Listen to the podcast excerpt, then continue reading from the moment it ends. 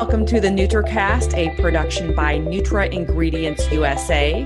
I'm Danielle Masterson. Thank you so much for joining me here on the NutraCast, where we talk and share insights from inside the nutrition industry. While many companies have shut down in order to adhere to social distancing measures, others have turned to social media influencers to create content. But how does one promote their business without looking like they're trying to cash in on the crisis? What is the best way to send a message of positivity and inspiration, but also come off real and in touch? Here to guide us on how to walk that tightrope is Eric Dahan, the co founder and CEO of Open Influence. That's a full service influencer marketing agency. Welcome, Eric. Thank you, Danielle. Thanks for having me. So, before we get started, I, I have to ask how are you? How are your loved ones? And how are your employees doing? Thankfully, everyone is safe and well. You know, I think, you know, from, from a health perspective, you know, I, th- I think there's definitely a, a lot of anxiety going around and a lot of uncertainty. You know, my, my team and my employees, you know, I'm, I'm very proud of how, you know, how, how my team has really stepped up to, to the challenge and, and has just gone above and beyond to help us navigate the challenges ahead and help our clients out Right, right. So I think at Open Influencer, probably are prepared for all sorts of different things. But have your influencers been coached or prepped for dealing something as difficult as this, or is this a new territory for everybody involved? Yeah, it, it's really a new territory for everyone. I mean, we we definitely have coached our influencers as best as possible through you know through this. You know, we make sure that they're they're coming across as authentic we're making sure that in, in, any sort of sponsorship you know they're acknowledging the challenges not being lighthearted. And i think it's really important to have that human connection. And, and i think the other thing too that we're working on is not just coaching the influencers and how to best deliver that message but also coaching brands. Some brands are obviously benefiting from everything that's happening and it's really important that those brands don't come across as opportunistic and don't come across as just trying to take advantage of a, of a terrible situation. Right. Yeah. I'm sure you've seen supplement companies promoting coronavirus prevention and cures and things along those lines. What is your vetting process at Open Influence for influencers as well as those clients that you work with? Yes. So, so we track everything uh, our, our, database of influencers do essentially what they post about. So we, we have a network of over 500000 influencers and we look at every piece of content they create. We run it through text analysis image recognition as well to determine what's in the content itself and we build this taxonomy. And so when we're looking to work with an influencer whether it be during this time or, or, or pre-covid you know essentially we're, we're just looking to make sure that they're going to be a match for that brand, whatever that may be. So making sure that their content, their tone is on brand, making sure that from a competitive standpoint, they're not talking about any sort of competitors, making sure they don't have any inappropriate content and that everything's brand safe. So we'll go through that full vetting process. And what we'll do as well is we'll work with our clients to say, you know, here are the influencers we've vetted through. We'll also show their audience stats, of course, to make sure that demographically the audience aligns well and also psychographically the audience aligns, right? So they're interested in whatever that brand may be promoting. Uh, and then we'll work with our brands to then refine that list. Uh, and then we'll begin our contracting phase where we'll start locking in those those deals. And so a, a big part of what we do is just on the vetting process side. And we even have internal tools that we've built to track and rate influencers on things like responsiveness, ability to adhere to you know to a contract, timeliness. So you know th- this example is not necessarily relevant now, but like when we have a an activation that is you know a live event, how do we make sure that the influencer has a good track record of showing up, showing up on time, and posting the appropriate content at that live event? I think a lot more goes into this than most people would think goes into social media influencing. Yeah, I, I think um, influencers are people, right? And they're creative people too. So they're they're not banner ads. You can't just push a button and hope that they're going to post exactly what you want uh, when you want. And there are the ones creating the content that they you know share. So you have to look at it from that scope they're, they're not Uber drivers. So they're not going to take you from point A to point B with the click of a button, right? You're, you're going to work with them, and it's a very hands on process to work with someone who's creative to create great content um, review it, and then have them share that content. And so, a big part of what we do that I think brands overlook is just how how much goes in to making influencer marketing work and streamlining it. And I think the other thing too is also understanding the balancing act between the brand's message and the influencer's style. Um, because again, influencers have influence because their audience trusts them and enjoys the content they create. And so it's really important for brands to understand that they need to really respect that and figure out a way to integrate with the influencer rather than kind of shoehorning uh, an influencer into an existing prescriptive strategy. Yeah, that's another thing that people probably haven't thought about kind of finding that common voice between the two.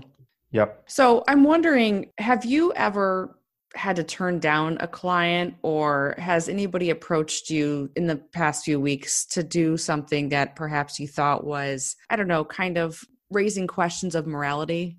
Yeah, fortunately we haven't had any, you know, anything come up during this time during COVID-19 around that. A lot of brands have been just very understanding and, and very cautious around making sure that they're not coming across as opportunistic, that they're not taking advantage of a situation. And a lot of them kind of came to us for guidance on what they can do to help or, or how they should market during this time. We've had uh, had situations in the past where we've had brands we've had to turn down.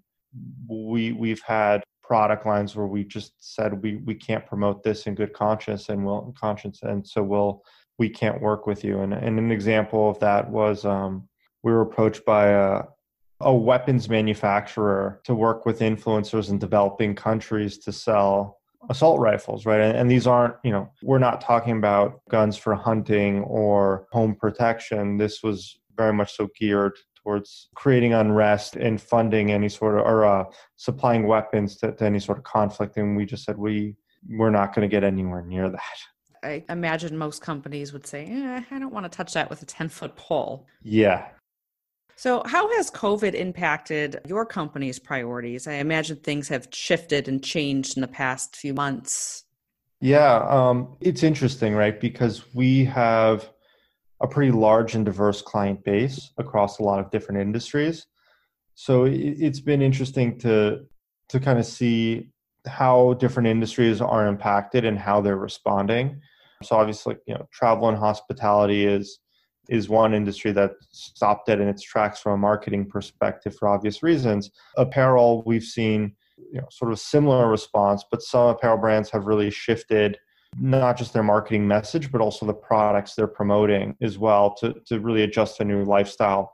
Uh, I, I think what's interesting too is we've seen a boost in CPG and home care, but there's a lot of sensitivity around a lot of the cleaning products and and how they're promoting because you know their business is obviously doing very well right now i would say they're probably the most cautious you know around making sure that they're not coming across as opportunistic but i, mean I, the thing that i really love about what we do you know is we we get exposed to a lot of different companies and it's just been really fascinating and really almost inspiring to see how different companies and organizations are just adjusting to this and how dynamic you know people are. Um, you know they they see a challenge and they're adapting you know the best way they can. And so it, has been interesting to see businesses shift and grow. Mm-hmm. We have to of course report on a few bad apples here and there but i do think overall the message of positivity and kindness has really shined through a lot more than people would expect out of all this definitely i mean I, i've been seeing so much optimism come through, um, which, which I, I did not expect.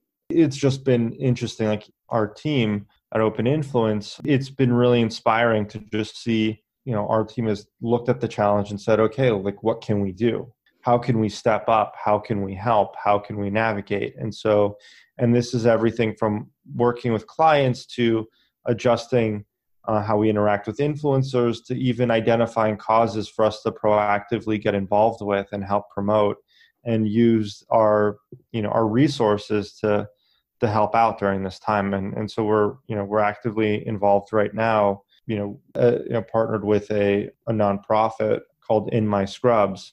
You know, helping supply food to healthcare workers on the front lines. That is great. I've read a lot of inspiring stories lately. Distilleries putting out hand sanitizer instead of alcohol. And you mentioned you're working with In My Scrubs. Are you surprised at all this collaboration? I mean, it's something that probably would have never come up otherwise. Definitely. I mean, it, it, it there's there's definitely this feeling of you know like we're kind of all in this together, and there's just a lot of collaboration, a lot of positivity that I, again I find really inspiring. I couldn't have guessed that, and I, I, at least from what I've been seeing, like there's just been you know yes acknowledgement of the difficulty and the challenge, but a lot of people really have this attitude of you know let's persevere through this and let's work through it together.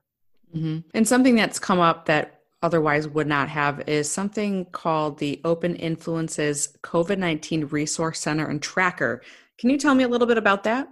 Yeah, so we wanted to put something together, you know, just to get a sense of how the industry was evolving and changing. So many businesses have popped up over the past six, seven years around the influencer marketing industry. So many content creators have built their livelihood on this industry, and so many people at companies are, you know, are, are dedicated to this. So we said, how can we build a tool to just track activity in the industry and get sort of a sense of what's happening and provide some insight to alleviate any sort of anxiety as well as build out resources to help brands advertisers influencers just navigate the space and and navigate you know the new shifts so it's kind of it, it's kind of us just trying to do our small part and just helping the industry as a whole and you know and, the industry that we've built our business on and you know and, and many others that we interact with on a regular basis have as well.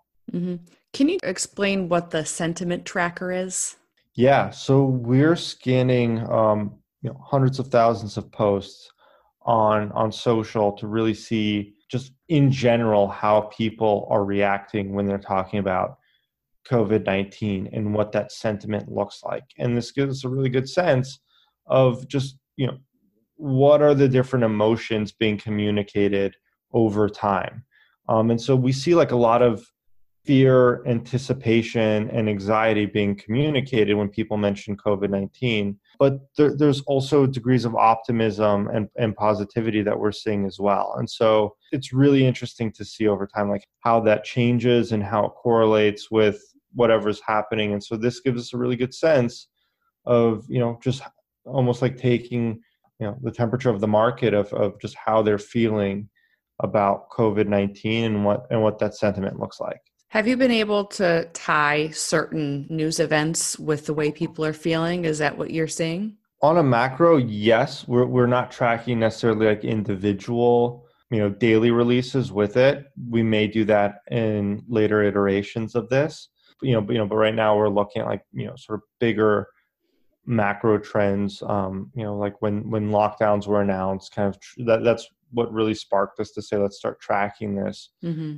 see what starts to shift when you're looking at this and i don't know how in depth you went with tracking but i'm curious do you can you tell if followers prefer more escapism or do they want to see more real life posts from influencers um, we're going to start being able to do that so we we're able to get that granular with our normal tracking. Now we had to reconfigure and, and get scrappy from an engineering standpoint to build out this tracker to get mm-hmm. more real time information. But you know, we'll hopefully be able to track in, in later iterations around looking like the types of content and how the market's reacting to the different types of content being shared. But yeah, for, for, for right now, we're not going that granular but you know it's, it's definitely a direction we'd love to get into. The, the next iteration that we're looking at is actually like an industry breakdown to just see how different industries and brands within those industries are engaging with influencer efforts.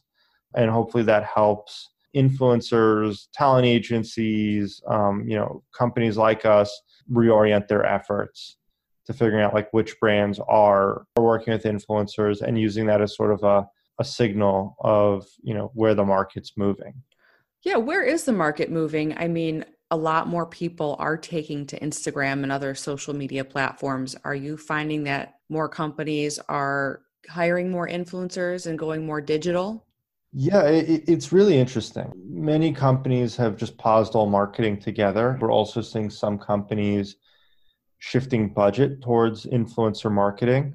We're, we're seeing, you know, activity on social at an all you know at pretty much an all-time high. Uh, everyone is is just craving interaction spending more time than ever on their screens and on their devices. But the challenge is you know uh, ad revenue has hasn't increased. So it presents a really interesting opportunity. And i wouldn't say opportunity necessarily just promote your brand but i really look at it as it's an opportunity for companies to build a, a human connection with their audience. So not necessarily going out and trying to sell something during this time and take advantage of the situation, but just an opportunity to build a connection and, you know, say like as a company, you know, we're here.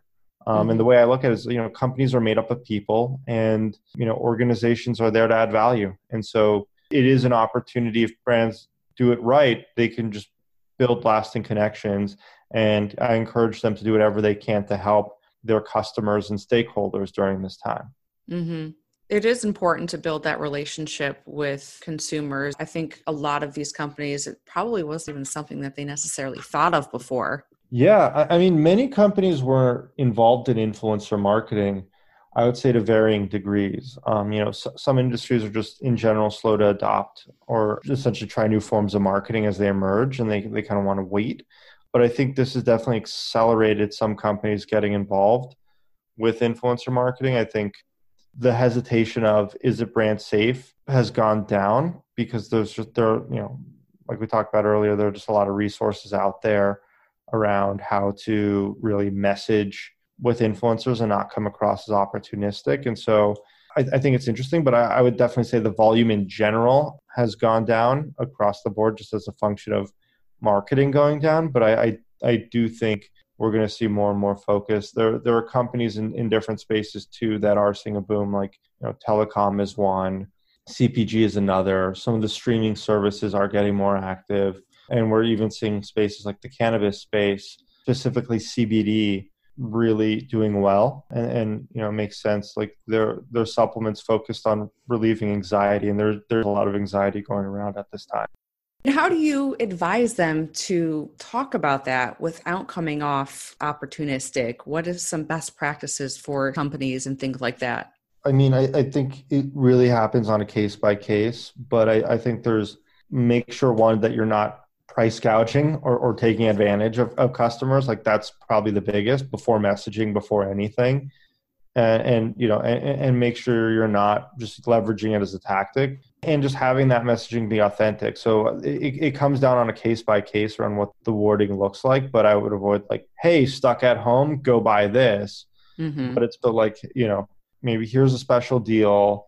Building that human connection of telling the story, like you know, I if it's a you know anxiety product, like you know, talking about the fact that there's raised anxiety right now, and that's completely understandable, and talking about you know how this product is helping alleviate that, but doing so in just a very human way, um, and not feeling like, uh, you know, hey, are you stressed? Go buy this now. Such a tricky topic. So, no price gouging, authentic messaging. Should they even mention COVID, coronavirus? Should they keep it out completely? Is that a no no?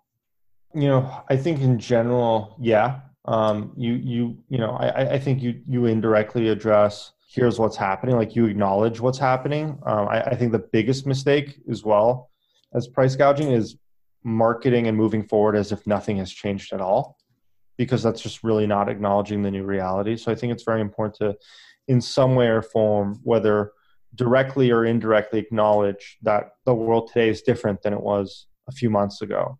Acknowledge the challenge and make sure that you're not connecting the hey, we're promoting now because of COVID 19, but more so, here's as a company how we've adapted what we normally do to this new reality. All right, sound advice. So, no price gouging, remain authentic in your messaging, and acknowledge the new reality certainly a growing concern online for people taking advantage. So I certainly hope everyone takes your best practices to heart. Eric Dahan of Open Influence, thank you so much for coming on the NutraCast today. Awesome. Thank you for having me. And all the best to you. And if you like what you just heard, you can subscribe to the NutraCast on iTunes. And for even more Nutra related content, you can always head to nutraingredients-usa.com. Thank you so much for joining me I'm Danielle Masterson. Please stay healthy and safe. I hope to catch you here on the NutraCast next week.